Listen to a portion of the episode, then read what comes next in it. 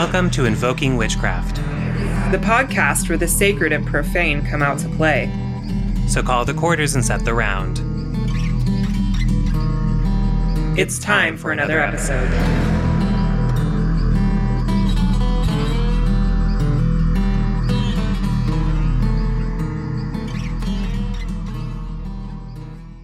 Hello and welcome back to another episode of Invoking Witchcraft. I am one of your hosts, Jay Allen Cross, also known as at Oregon Wood Witch on Instagram, and I am here with Hey everyone, I am Britton Boyd, also known as Archaic Honey on the Instagrams.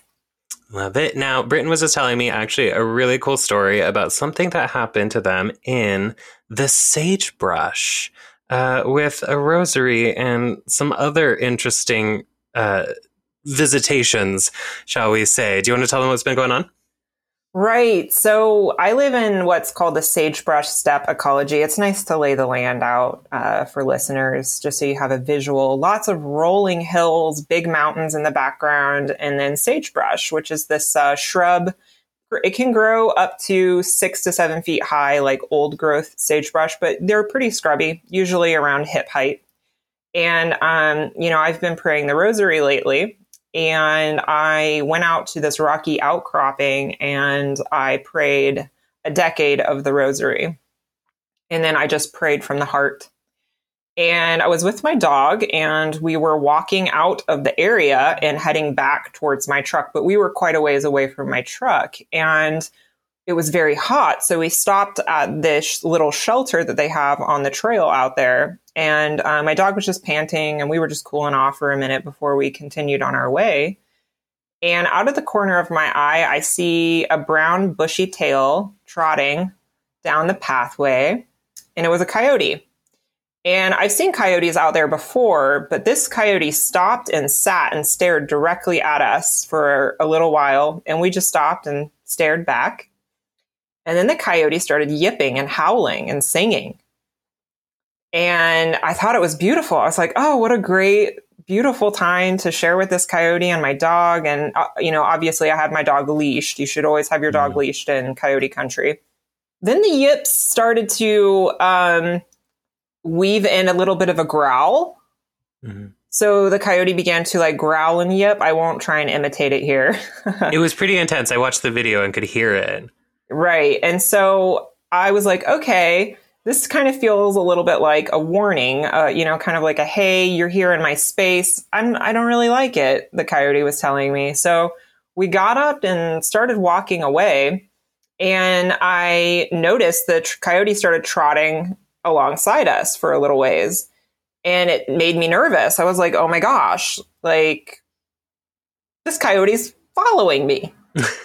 and so I stopped, turned around, and the coyote would stop every time I turned around. And this coyote followed us for um, probably 200 yards and was Wow. ke- keeping an eye on us. And then in the middle of all that, I saw a giant bull snake. And uh, I got a little nervous because I was, you know, coyotes don't really attack people. Um, they're more afraid of us than, you know, so I got back into my truck and I got home and I did a little research because the word that came to mind was I was escorted by a Mhm. coyote. I was escorted off the premises. And come to find out, this is a behavior that coyotes exhibit when you are in their territory or they have pups, Oh. a den nearby. Yeah. So this coyote just, you know, was like, hey, not your space. This is mine. I'm just going to lead you out of here. So I got escorted by a coyote yesterday. So does cool. that mean it was most likely like a mama coyote? I think so. That was the sense that I got. What that it was a mama, and uh, she must have had a den nearby. There is a pack of coyotes that live in this area, so Interesting that you were I've praying a singing. rosary to kind of a, a motherly figure, and then suddenly come across a very motherly act from a uh, kind of a wild animal in your area. That's that's spooky, but also really kind of cool. I know. I was like, "What's it mean? what does it mean? What does it mean?" But you know, I don't immediately like to jump to the conclusion that they're a spirit ally just because I had that interaction with them. And a lot Mhm. of people are like, "Oh, that's your spirit ally. That's your, you know, a spirit Yeah. ally or whatever. And um, no, it was just an interesting interaction that I had with an, with the animal and their spirit for sure. But I mm. wouldn't go as far to say that they were like showing up as a spirit ally. Um, mm. It's always wise to just uh, take that into consideration and not jump to conclusions because you know we like to think we're special, but also animals are going to be animals and they're going to go do their thing. Right? You you mean that the coyotes did not choose you specifically as the one special chosen one? right? I am not the chosen one. You spoke about being the chosen one recently. Oh, I did. I, I did. I made a post yesterday. Um, so uh, the jury is still out on whether or not I might be able to do it. Um, I tried my hand at water dowsing, which is something that my that happens in my family actually on my paternal side, which is hilarious because my witchy side is my mother's side.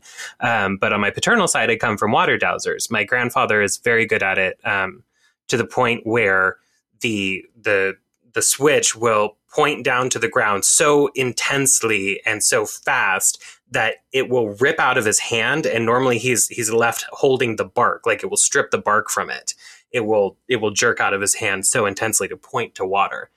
Um, but my grandpa when he was teaching me all, all of this was very adamant. He's like you may or may not be able to do it. He's like my father could do it and i can do it but none of my siblings could do it. And he went so far as to say that even when I was doing it and or even when he was doing it and walking around when when the rod would start to move if one of his brothers would come over and like touch him like place their hand on his shoulder something like that it would stop working. Wow. Um, and there's no explanation for it. It's just you know that's just how it works i guess. And so um, i went out to try and nothing happened. But also, there was a great deal of area that I couldn't get to because it was covered in blackberry, and that was also the area where they suspected that the water would be. Um, mm-hmm. So, like, eh, maybe, maybe not. Um, but the idea still, it, it still kind of presents the idea that I may not be able to do water dowsing, or I may not have inherited the gift. And guess what, everybody? That is absolutely okay to not be gifted at something. I think these days, when people find out that they're not actually the chosen one or, or their specialness comes into question or, or there might be a limit on their specialness, people freak out in this day and age that they are not the most powerful being or, or whatever.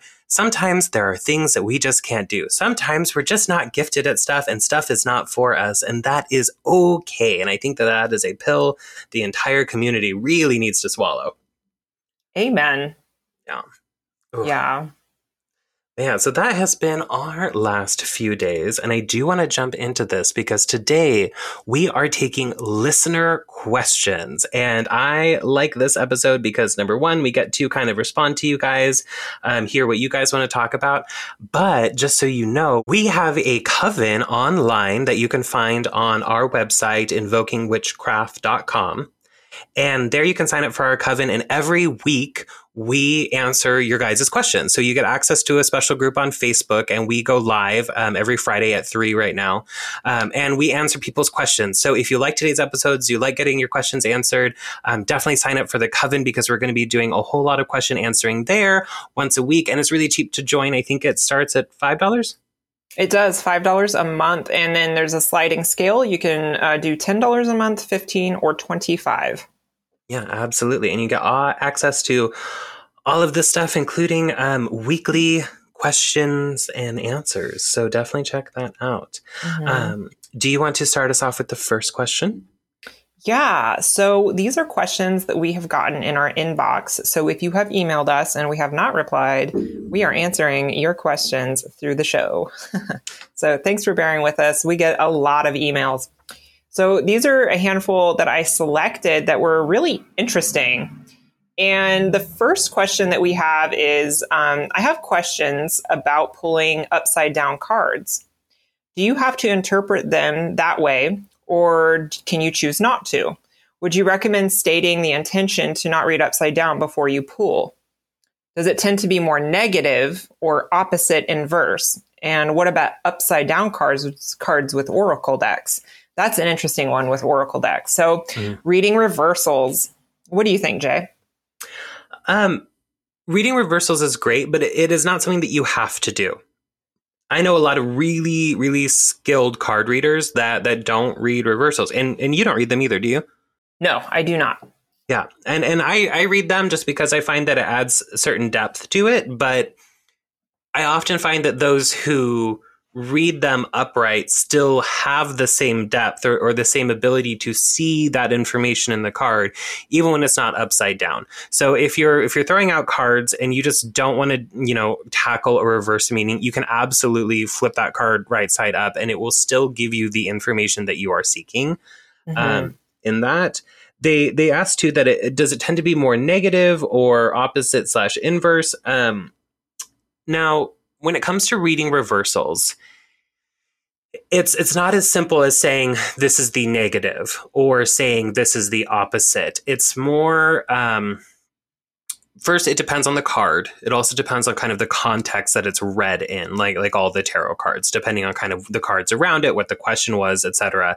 The the card will have different meanings. But when it comes to a reversal, I often think of it more as the card turned inside out almost because it's the same message in reverse, but it's just characterized a different way. So, like for instance, um, the the death card is all about change. It's all about the end of something and then the beginning of something else. Um, and when you read the reverse death card, um, and again, there's nuance and context to this that might change this. But um, but when you read the reverse death card, that might mean that change is happening or that that ending is happening, but you are resisting it, or maybe are afraid of it, or maybe are trying to push it away or or things mm-hmm. like that. So it's not necessarily it doesn't mean that because the death card is inverted, it doesn't mean there isn't going to be an ending or the ending is going to be really bad. It's simply um, characterizes the card a little differently. Right. Yeah. And so this is it's this is a great conversation because I do not re- read reversals and Jay does. So mm. you get to have um, a bit of both perspective here. And for myself, the way that I read tarot is that there is um, a shadow side to to each card and I I generally weave that into the reading, especially depending on how the cards lay themselves out and like the context of the cards and the situation. So, especially with court cards, for me, there's always a shadow side to each court card. When it comes to with Oracle, when it comes to Oracle decks, I really don't read reversals with Oracle decks. Um, I just read them right side up because unless the guidebook that came with the Oracle deck indicates that you can read reversed, um, or that you should or you could. Um, I, you know, I just don't. I don't tend to do that. And lo- the Oracle deck that I use consistently is the Pythia Botanica Oracle deck, mm. and it's a plant card deck, and each card has a little poem or a little saying that goes with it. And I always read them because they're so good. And to read that reversed would just not really make a lot of sense to me. Mm-hmm. Um, and in my personal practice with tarot, it just never it just never vibed with me to read reversals. I felt like the mm-hmm. the tarot had enough already, but I also do have had readings with other readers who do read reversals and they're very powerful. There's no right or wrong way to read tarot. Like make it your own practice you know your interpretations do not have to be by the book like i mm-hmm. like jay and i discussed on our um our tarot episode you know we have unconventional interpretations for certain cards mm-hmm. so use your creativity and if you feel called to read re- reversals do it um and if you don't don't yeah, do not worry about it. If it's something that freaks you out or it's something that just doesn't make sense in your brain, absolutely just read the upright cards. I, I don't think that there's any. I, I pe- people get weird about such things and say, "Oh, this way's better" or whatever. I, I agree. It's just do it however is makes most sense in your brain, mm-hmm, mm-hmm. and you're going to get the same results. Yeah, absolutely. Yeah, have fun with it, and don't get um, don't get caught up in that right or wrong way. And for tarot beginners, I very often recommend they just read upright mm-hmm. to start, um, just so you get the lay of the land and you can figure out the meanings of the cards in the traditional mm-hmm. sense, and then also with your own personal interpretations as well, and uh, have fun with it. Absolutely. I think that's really important, especially if you are learning, definitely stick with the uprights. Um, and then later on, if you then want to do the reversals, the reversals will make much more sense and be a lot more um, accessible to you. It's a lot to hold in your brain to learn tarot, period, let alone to try and learn tarot both upright and reversed all at once that's too much. Um, highly recommend starting with just the upright and then, if you so choose, moving into reversals. Mm-hmm. Absolutely. That's really good advice. So, should we move into our next question? We should. This one, this one is spicy, and I want to preface that we're we're not upset with the person who asked the question. We're more upset with WitchTok. But I will. I'll read it aloud to you here. Could I make a quick preface before we yeah. dive into it? yeah. content warning. Oh, um, yes. We will be talking about sexual assault. So if this is a topic that is um, triggering for you, you may want to turn off the podcast and uh, skip ahead. Mm-hmm. Absolutely. Okay, here's the question.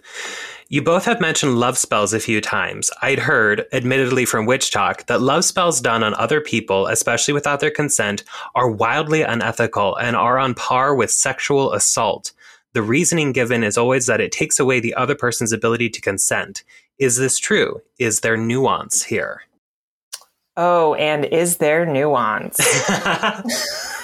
you go first on this one. Okay, y'all. All right. As a survivor of multiple sexual assaults in my lifetime, I'm going to have to say a hard no here. This is not on par with sexual assault. Unless you are a all powerful witch um, who can just do anything at the snap of their fingers, love spells are not guaranteed to work. Um, and love spells also have a varying degree of application. There are love bindings. Um, there are sugar jars. So that's kind of just like on a spectrum of like extreme to less extreme. And I would say if you're going to be working a, a, a sugar jar or a honey jar or something like that, that is like you don't even have to do it for love. You can do that for a court case. You can do that for money. You can do that for yourself. It's a very sweet and gentle way to facilitate a loving sweetness between you and another person. And then, you know, when we go into like bindings and things like that, that that's not um, something that I do personally. I don't do that kind of love work, and I actually maybe this this could be a long rant. Um, I don't really do love work anymore. I used to, um, but I've learned my lessons. But to say that it's on par with sexual assault is just going too far it, eh, for um, reasons I don't even think I really need to go into here. I think we just we just know. You can't force another person through magic, in my opinion, to fall in love with you.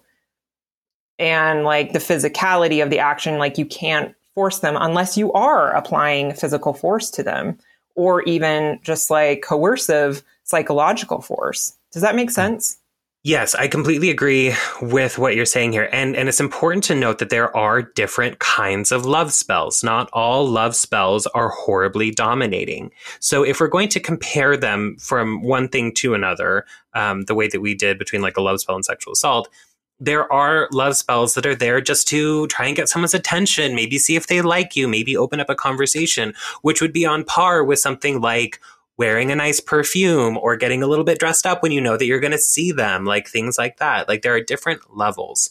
Um, now, in, in my culture, there are things called amarres, which are love spells, but amarres aren't just love spells. They tend to be very dominating love spells, which do borderline on mind control. Um, in which case, that is that is definitely an issue.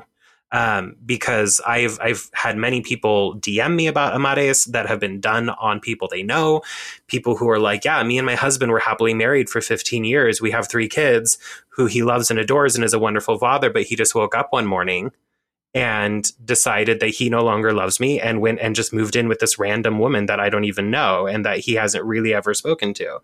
Um, that's messed up, absolutely. But not all love spells are that.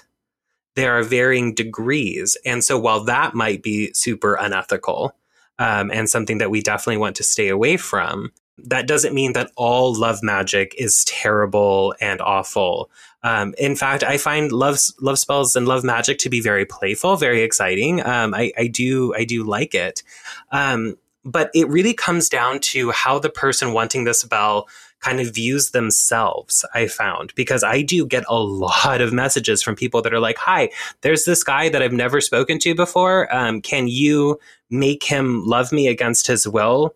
and be completely obsessed with me to the point that he can't sleep or eat. And I'm like, first of all, what? like, um, right. why would you want that? Um, that sounds terrible. Um, and also, maybe you should try talking to him as well because he might suck and you don't know that. so it's better to find out before you strap yourself to this person forever. Um, so, you know, we have to make sure that we are loving ourselves enough to know that we are worth being loved in a willing capacity. Mm-hmm. Right? We have to remember that we are worthy of finding someone who loves us willingly. That's very important. And so we definitely should not throw all of love magic in the same boat as super dominating spells. And we definitely should not equate it to being the same thing as sexual assault, because that's very not okay. right. It's very, not. very different, y'all. And, you know, I have been on the receiving end of a love spell. Um, I know that someone was working on me. And, you know, this is this may be helpful for this question um, because I remember how it felt when I was being worked on. It was a, at a at a great distance. They lived on the other side of the United States, on the East Coast. And, um, you know, they were appearing in my dreams. Um, they were appearing in um, a lot of my social spheres. Um, they were just making themselves very present in my life. And um, I had received some gifts from them. And the energetic um, resonance that these gifts held, they had this um, kind of it felt like lightning it mm-hmm. felt like it, they were trying to reach for me. And I, it hit me. I was like they have done love work on me. They want mm-hmm. my attention. They want to you know kind of come together here. And i wasn't into it. So it's like okay maybe this sounds weird but i'm thinking of jedis and i'm thinking of star wars here. It's like a jedi mind trick. Yeah. A jedi mind trick only works on the weak minded I was not weak minded in this. I, I, I knew what I wanted, what I was about, and I shut it down. And people, for the most part, like when it does come to you, if you're wanting to attract someone, it's either going to work or it's not going to work. Mm-hmm. And and there's nothing wrong. Like Jay was saying earlier, like you might get dressed up, or you might put on a perfume, or you might do your makeup in a certain way that really makes you boost your confidence. That that or you like spray catnip all over you, uh, or you're working with Queen Elizabeth root to like boost your mm. power and attraction. That's a form of love magic, but you're you're you're trying to attract to you what it, what will be attracted to you, not mm. by force, just by the force of attraction. Um, mm. so I, I can't say, you know, that's not sexual assault, y'all. Like no. TikTok, you need to simmer down. Yeah, TikTok needs to calm down a, a bunch. And people also, I, I, think people really don't take fate and destiny into consideration when they work their magic. Because how many of us have had some significant other that we've broken up and we've been so sad or or maybe we fell in love with someone and they didn't return it and we've just been so bent up and so bent up. And then like a year later or like a few months later or however much time later we meet someone who's like so much better than that person who we love so much more than that person. And that was like meant to be. And so I see a lot of people trying to really force it through magic that they've decided that they want this person and usually the people that they're really bent on are just not that great. Like I get a lot of messages from people like, yeah, he went into prison for like something awful and but i he's still my twin flame. So I, I he has to be the one. And i'm like are you sure? Are you sure? And oh, so boy. i see people force it with magic and then get stuck with some terrible scrub while the person they were supposed to be with goes and finds someone really lovely and they miss out. So you know if it's not working out if you've if you've lobbed a spell at somebody like hey maybe notice me and they're not responding move on absolutely move on because that's just not meant to be. I have been there. Ask me how I know.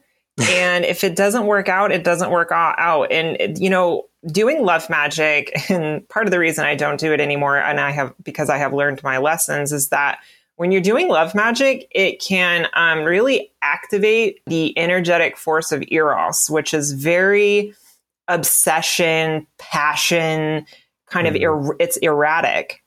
And you really have to have discernment and you really need to check yourself with your obsessions in your passions.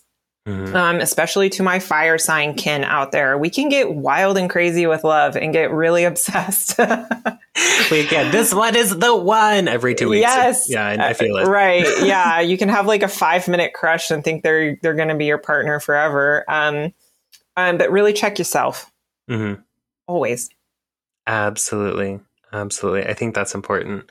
I did have I did have one girl come to me four times, and each time it was about three months apart, um, wanting me to do forcible love binds on random people to force them to love her, to be absolutely obsessed with her.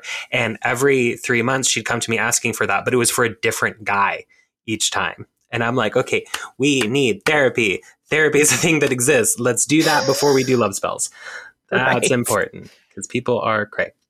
Mm-hmm. Mm-hmm. All right. Oh, yeah, let's move into our next question. All right, y'all. So somebody asks here, hello, hope you are well. I have a question for you, please. With all the talk on gatekeeping rules, closed practices, where is it we go to do it respectively? So, asking about gatekeeping and closed practices, this feels a little witch talky. This does because let me tell you, if you look at the, if you just click on on TikTok the um, closed practices hashtag, it is just like a menagerie of virtue sig- signaling. it's just all these people like I am so woke. So according to WitchTok recently, um, plant magic is closed. Um, Christianity is closed. Wow, um, we yeah, the, which is hilarious. I'm like, wow, are you are you sure? Are you sure? Um, Guess I um, can't. Yeah, I can't proselytize anymore. Nope. Um, and witchcraft is closed, so we all need to just just pack it up and and take it on out. Um, so starting with the with the closed practices and and where do we go to do it um, like respectfully so if you are interested in a closed practice say you um, are interested in something like voodoo or santeria which you need which is closed because it's initiatory based and you have to get certain divinations. So you don't just go and necessarily join those things. Um, there's a divination process to see if the spirits even want you. Um, and I think that that should be left up to spirits, not random people on TikTok. Um, I know a couple of, of white folks who have gone and joined Santeria and had the divinations done, and the spirits were like, yes, please come um, hang out with us. And so they did the divinations did the initiations, followed the protocol and the traditions, which is really, really important. A lot of these practices aren't closed, meaning you can never do them. They are closed, meaning there is a process to getting into this that you need to follow. Um, which is really important. So, if you are interested in a closed practice, you need to find a way to connect with the proper people who can initiate you, do the divinations, and whatnot. Um, now, a lot of people are going, well, there's no one in my area that does that, or I don't have the money to go there and do this or that, or this or that. And sometimes that absolutely does happen. Yeah. At which case, we find a different path. Because if we are meant to do that work, it will find us. And simply because we are unable to find anyone around us who can initiate us or whatever, does not then give us license to just go, well, I'm just going to skip all of that and just start, you know, asking Oshun for things or mm-hmm. start telling people I'm a child of Shango or whatever. Um, we need to either go in and do it right or we need to find somewhere else.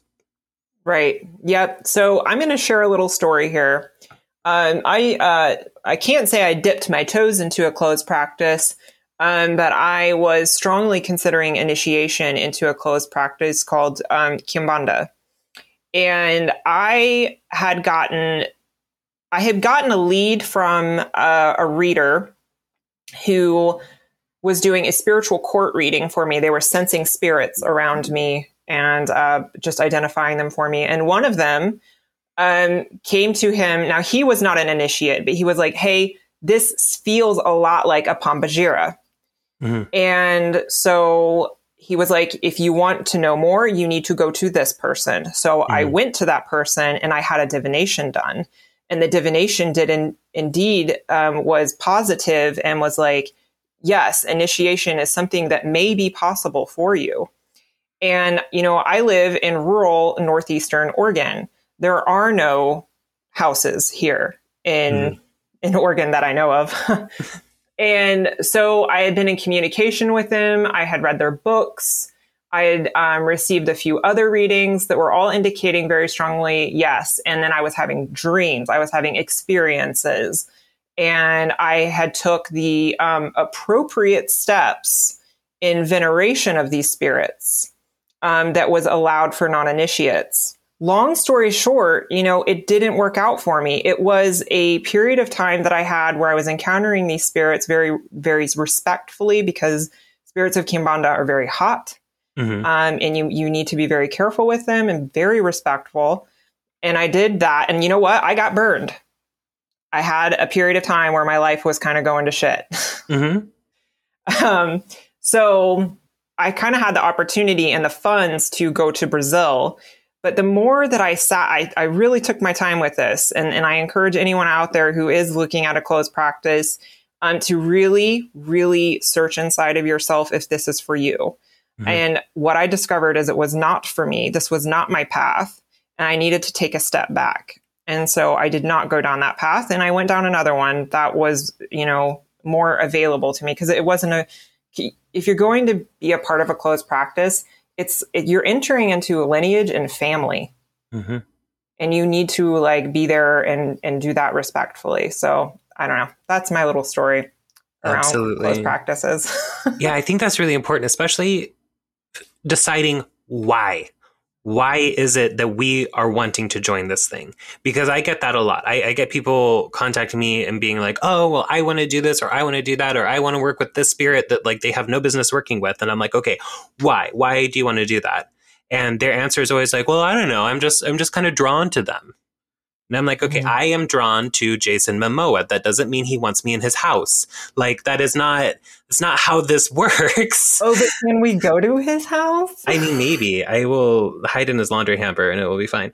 Um, but no, it's it's one of those things where I'm like, okay, we need we need more than that because if you if you are looking at spirits or a tradition the same way that you look at a really great leather jacket that might look awesome on you, that's not that's not the longevity that we are looking for. Because a lot of these things are commitments. These are things that we really, really have to make sure that we are ready to strap in for and make it our life. Um, and if you are not ready to do that, then simply walk away from it. Like you don't have to continue to do it, and it shouldn't then become a prop for your aesthetic or whatever it is. Um, just simply realize that we're not the chosen one, and that's okay. We've come full circle. We have. We're not the chosen one. And you raised such a great point because at, when I was on the verge of flying to Brazil to get initiated, I did have somebody stop me and they were like, why? Mm-hmm. I was like, oh my God. And I was like, well, I've had a lot of dreams. You know, I, I've had readings. I've gotten a yes. Mm-hmm. You know, but still, even through all of that, I just knew it wasn't right for me. Mm. Which is perfect. Even though you had the yes, you had to look at am I really going to be able to do this right? Am I really going to be able to commit to it? And you decided no, which I think is very smart. Even if spirit is like, yeah, we would, we would be able to like, we would love to have you. Um, you were able to look at it and be like, you know what? I'm not going to be able to do this correctly and mm-hmm. this is not going to fit into my life the way that I would like it to if I was going to do this. And that's important. I think that's respectful. And I think that that is something that a lot of people really should do. Mm-hmm. Mm-hmm. Absolutely. Mm-hmm. Yeah. So, how about our next question? Do you want to read that one? I do, because I actually kind of love this question. Okay. Uh, she said, "So this is a bit of an off-the-wall question, literally, but it is possible. But is it possible to use hair as a means of divination? Simply put, I share a shower with my sister, who sticks her shed hair to the side of the stall instead of clogging our drain, and I'm always seeing pictures in the hair. Is that something that can be explored as a way of divination or communicating with spirits?" That is hilarious because my sister used to do that as well when we were growing up, and my mother used to be so mad at her for doing that. I strong yes. Mm, mm-hmm. I think so. H- have at it. Like you can divine with anything. Absolutely. I agree very much. You can absolutely do that. There's a big thing right now, of course, coming back to TikTok and using kind of unconventional things for for uh, divination. Um, the kind of in, in what we call BrujaTok is a big debate on using loteria cards for uh, for divination because that's not their intended purpose. And some people are super against it. Other people are like, no, that's fine. Um, but what it really comes down to is we can use anything for divination. You can use a deck of Uno cards if you want for divination. You can use the hair that your sister stuck to the wall in the shower as divination. Um, because the truth is, is that we had a lot of things that weren't used for divination until one day somebody decided to start using them until one day someone looked in the bottom of a teacup and went, huh, I see a picture. And then connected that to a later event. Then we have tea leaf reading. Like, so mm-hmm. divination can really come from wherever the images and the symbolism jumps out at you from. Mm-hmm. Yeah. And it's an opportunity to cultivate a really unique gift. Like, if if you're able to read the stuck hair on the side of a shower wall, like what a cool ability to be able to like divine out of that. You know what i mean? I'm really curious to, to know what kind of shapes this person has seen. Um, because sometimes it's funny because when i read this question i was like you know what? I have wondered the exact same thing it just never really like came to the surface for me. Um, because I, I shed a lot um, and i will my hair gets stuck on the side of i don't put it there. It just gets there. It just ends up there. And I'm like, wow, that really, you know, looks like a carrot or I don't know, you know, whatever. Symbolizing like. the bountiful harvest. Right. mm-hmm. Oh, yeah. But you can literally divine with anything, like the shape of a flock of birds flying through the sky. Like mm-hmm. in one episode, you talked about counting magpies, which I do mm-hmm. now.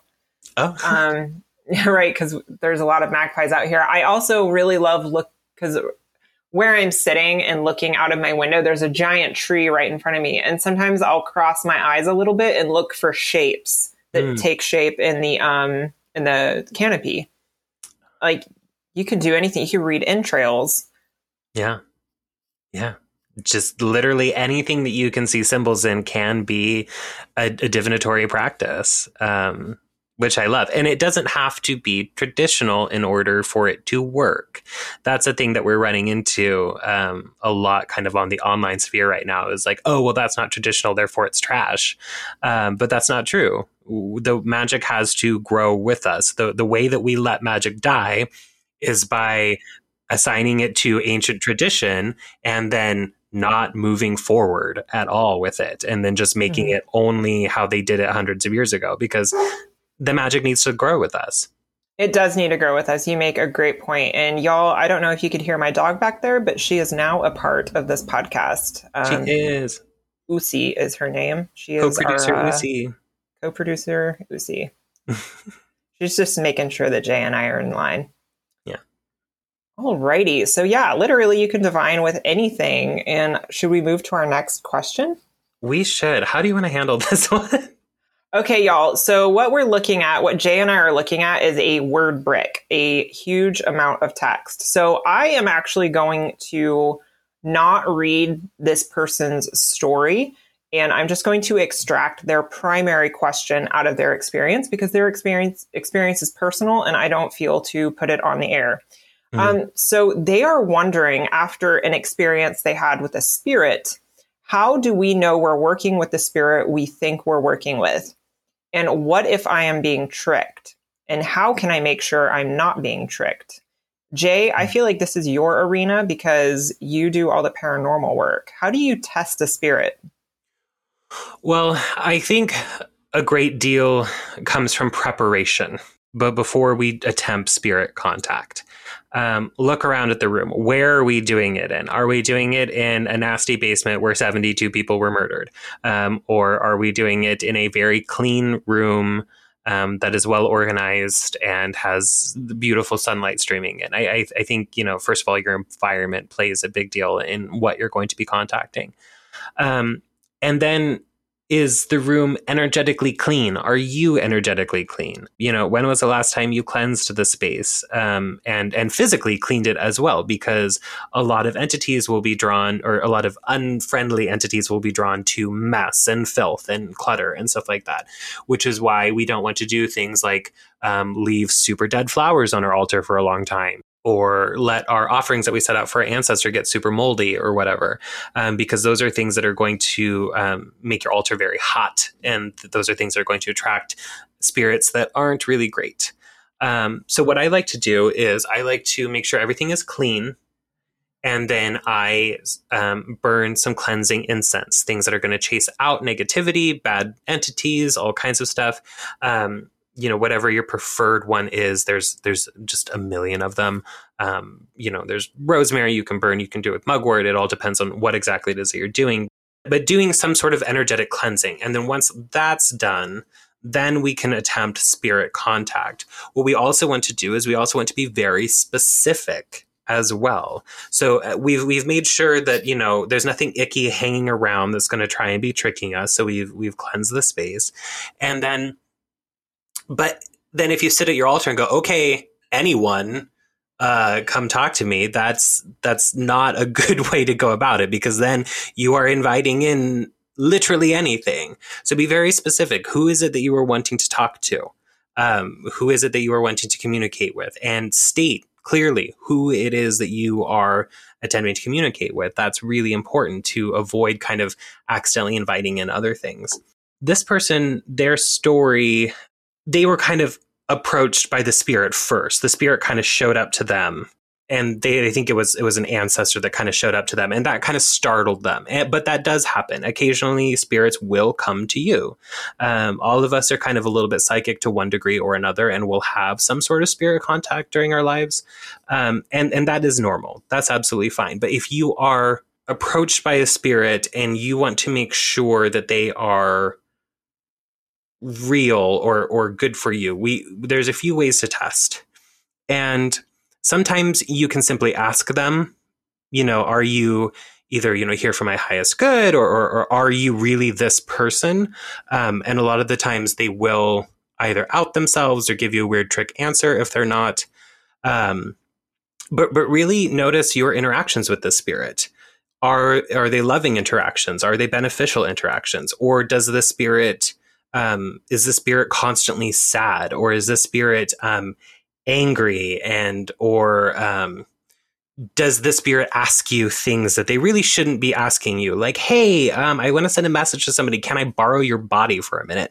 Like all that stuff is is big no no so if if they're acting shady if they're acting weird um, they'll usually out themselves pretty pretty quickly um, at that point. So definitely definitely at least just pay attention to them Mm-hmm, mm-hmm. I agree with everything you said. I don't know if I have too much to add here, but when it comes to like ancestor spirits, you know, tr- like really feel into your gut around that. Like usually your gut and your intuition can give you some sort of an indication that this isn't like some trickster spirit coming in the guise of your ancestor mm-hmm.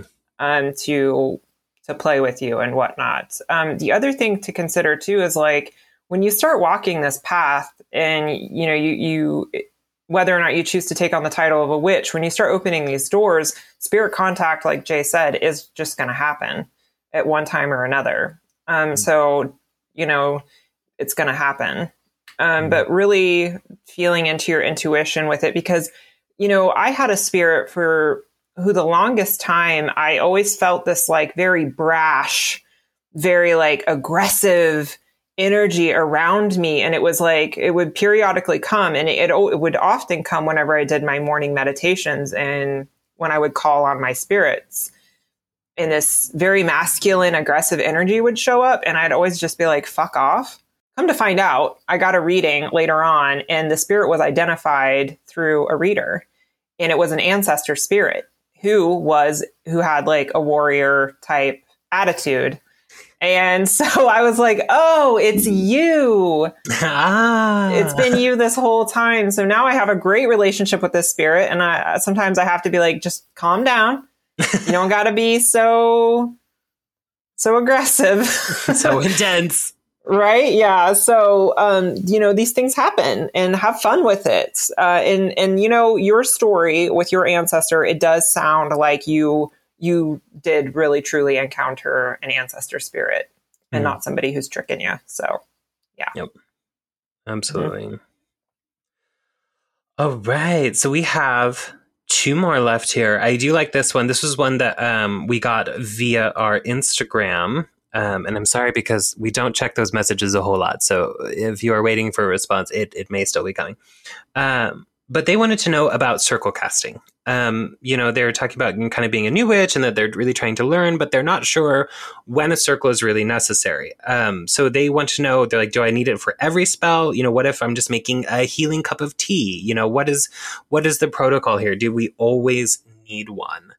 Um, so what, what are your yes and no's when it comes to circle casting and spells? Well, we've, I don't know which episode we talked about this, um, but we have talked a little bit about circle casting in the past. Mm-hmm. And my stance is that um, as a folk magician, uh, I don't tend to cast circles much at all. Mm-hmm. Um, if I am doing a really serious working um, where I do feel I need to create a container of space, I will cast a circle. Mm-hmm. Um, if I am making a healing cup of tea or I am, you know, making, um, well, I take this back. I was about to say if I'm making magical oils, uh, I don't cast a circle, but I actually have been playing around with casting a circle to create a container of power for the oil itself mm-hmm. and whatnot. Um, so it really is up to your discretion. But if you're making a cup of tea, just pray with the herbs cupped in your hand and then sprinkle them in your cup of water, your hot water however mm-hmm. you're making your tea. Really, it's up to you. If you do feel to cast a circle every time you uh, want to do a working, that's really up to you. But you know what is a circle? It is like a it's a um, perimeter, a bubble that we create to hold power in and kind of separate us in a mm-hmm. way from like the outside forces and to create that protective container. That's my opinion of what a circle is. Um, but no, I don't think you have to do it all the time. Mm-hmm. Um, just do it as you feel to. What about you, Jay? Um, I agree very much that it's it's definitely not something that we always need to do. I honestly rarely cast a circle. That being said, you know, of course, if your tradition um, requires it or it's a big part of your tradition, I highly recommend it. Um, I also recommend it for beginners, um, especially if they're going to be doing like an actual spell. So, something like making a cup of tea or whatever, I, I wouldn't worry about it so much. But if you're going to go like cast a spell or something for beginners, I do recommend it simply because it's practice moving energy, it's practice drawing boundaries, setting up sacred space, things like that. Um, so I, I, do think it's very beneficial, especially for new folks. Um, and it can help to just to feel a little protected, a little insulated. It helps um, people feel just a little bit better about the whole process. So so I definitely do think that it that it has its benefits, um, but I don't think it's really necessary a lot of the time. There's some lore that it's like if you don't cast it, then the spirits are going to come in and they're going to get you, or there's you know the the wraith that is lurking beyond the circle or whatever. Um, if if you have demons in your home, that is just not normal. Um, so you have much bigger problems um, than that. But yeah, I, I don't feel it's always necessary. So use your gut if you're like, you know what, this is a really big spell. I feel like it could use some containment. Absolutely. um, cast a circle. But if you're like, you know what, I'm throwing some leaves in this hot water, or I'm lighting this candle and saying a prayer, I wouldn't worry about it. Mm-hmm. I agree. And these things, you know, like with circle casting and with working with like ancestor spirits and, and things like that, these are intuition building exercises. So don't hold yourself back from doing this work. Like, really feel into it, gain some experience, make a mistake. Mm-hmm. You know, like just experiment and see what happens. Um, and just because we make a mistake doesn't mean that we're a fuck up or, mm-hmm. you know, we're um, we're necessarily always doing something wrong. It is an opportunity for growth and understanding in our practice. So um, don't hold yourself back. Absolutely. Absolutely. Mm-hmm. Alrighty. So our last question is pretty simple. Um, what do you do with a spell jar when you are done with it? Do we bury it? Do we throw it in the river? Do we put oh, it God. in the graveyard? Oh no. it all depends the disposal portion. And then this person, this was another one from our Instagram, and they were like, you know, they they had kind of thought too at one point that they had done a, a jar spell that really hadn't worked out well, and so they're like, you know, what happens if it's one that hasn't worked out well um, versus one that has? Do we undo them? How do we undo them? Um, and I think that the first thing we need to kind of talk about when it comes to these types of spells, jar spells are very, very popular right now. However, what a lot of people aren't understanding is that jar spells take a great deal of time to work. When you create a jar, it will take months, if not years, to really reach its full potential, depending on what it is that you are trying to do. So people are are putting things in jars, lighting a candle on top of them, and then going, "Where is my result?" Um, and also, not everything belongs in a jar. I would not make something like a prosperity jar that is then sealed shut, where nothing can come in or come out of it. Um, I don't think that that's like a, a, great way to to get that energy going. Um, so think about it for a while. You know, before you do a jar spell, are you committed to actually taking care of this long term? And also, does it make sense that this would need containment? Kind of like talking about the circle. Not all things need to be contained within an, an environment like that. So, make sure that it makes sense to put your spell into a jar before you even begin. Mm-hmm. Right. Yeah. So, when it comes to the disposal part, like Jay was saying, it really depends on the spell and like what you were working. So, mm for example, um, I actually have a sugar jar mm-hmm. that I need to dispose of. And what I plan on doing with it is taking out the petition because I put a piece of paper in it, taking that out and either burning it or flushing it down the toilet. And then the rest of it, I'm just going to pour out down the drain, mm. wash it away, and I will probably reuse the jar because the jar is in good condition. It's glass. Mm-hmm. And I'll wipe it out with Florida water. Mm-hmm. And um, because I burned candles on it, I'm going to replace the cap mm-hmm. on it. So, because uh, I don't know, the wax built up, I could scrape mm-hmm. it off or something like that, but repurpose it in a way. Yeah. But be sure that if you are going to reuse a jar, that you use ammonia gently, dilute, dilute, mm-hmm. um, or use Florida water and just clean it up uh, before you reuse it. But you know, things you shouldn't do in disposal is you shouldn't. Um, I have seen suggested in some places that when you are done with a, say, a sugar jar, just going to run with that, um, is to throw the whole thing in a river. Don't do that. Don't do that. Be respectful. Like that's yeah. that's polluting, and also glass in a river is really unkind to the river and to any persons or more than human kin who might be swimming around in there. No, I was about to say you could probably bury them, but uh, to me, that's like if you've worked a jar, its results have come about and you want to persistently keep the results around, mm-hmm. but you're done working it, like maybe bury it.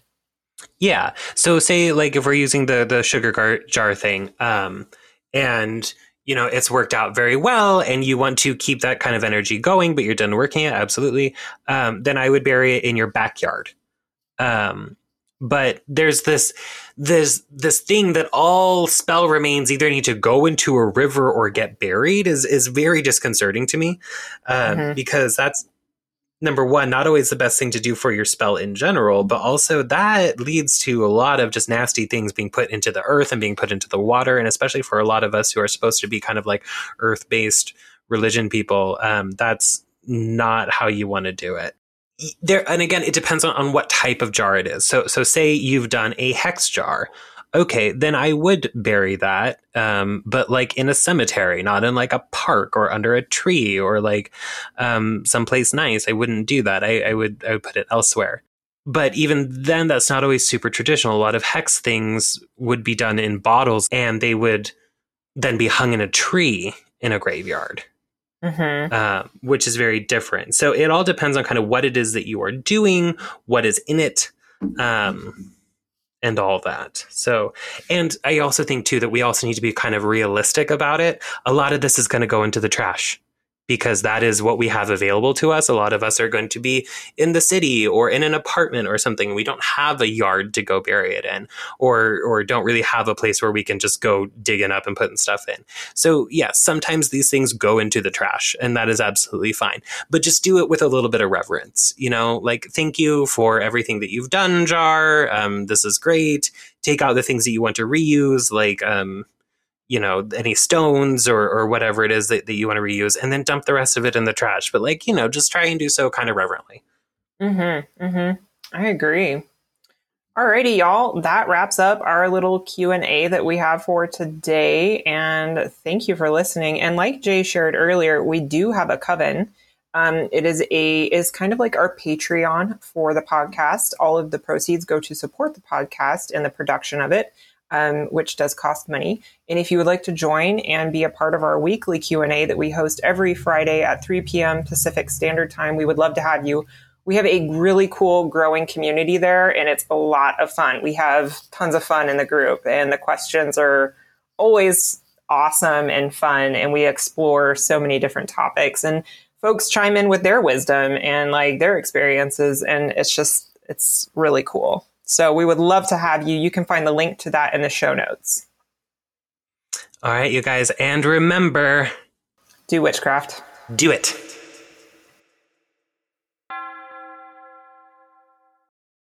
Support for this podcast comes from our listeners.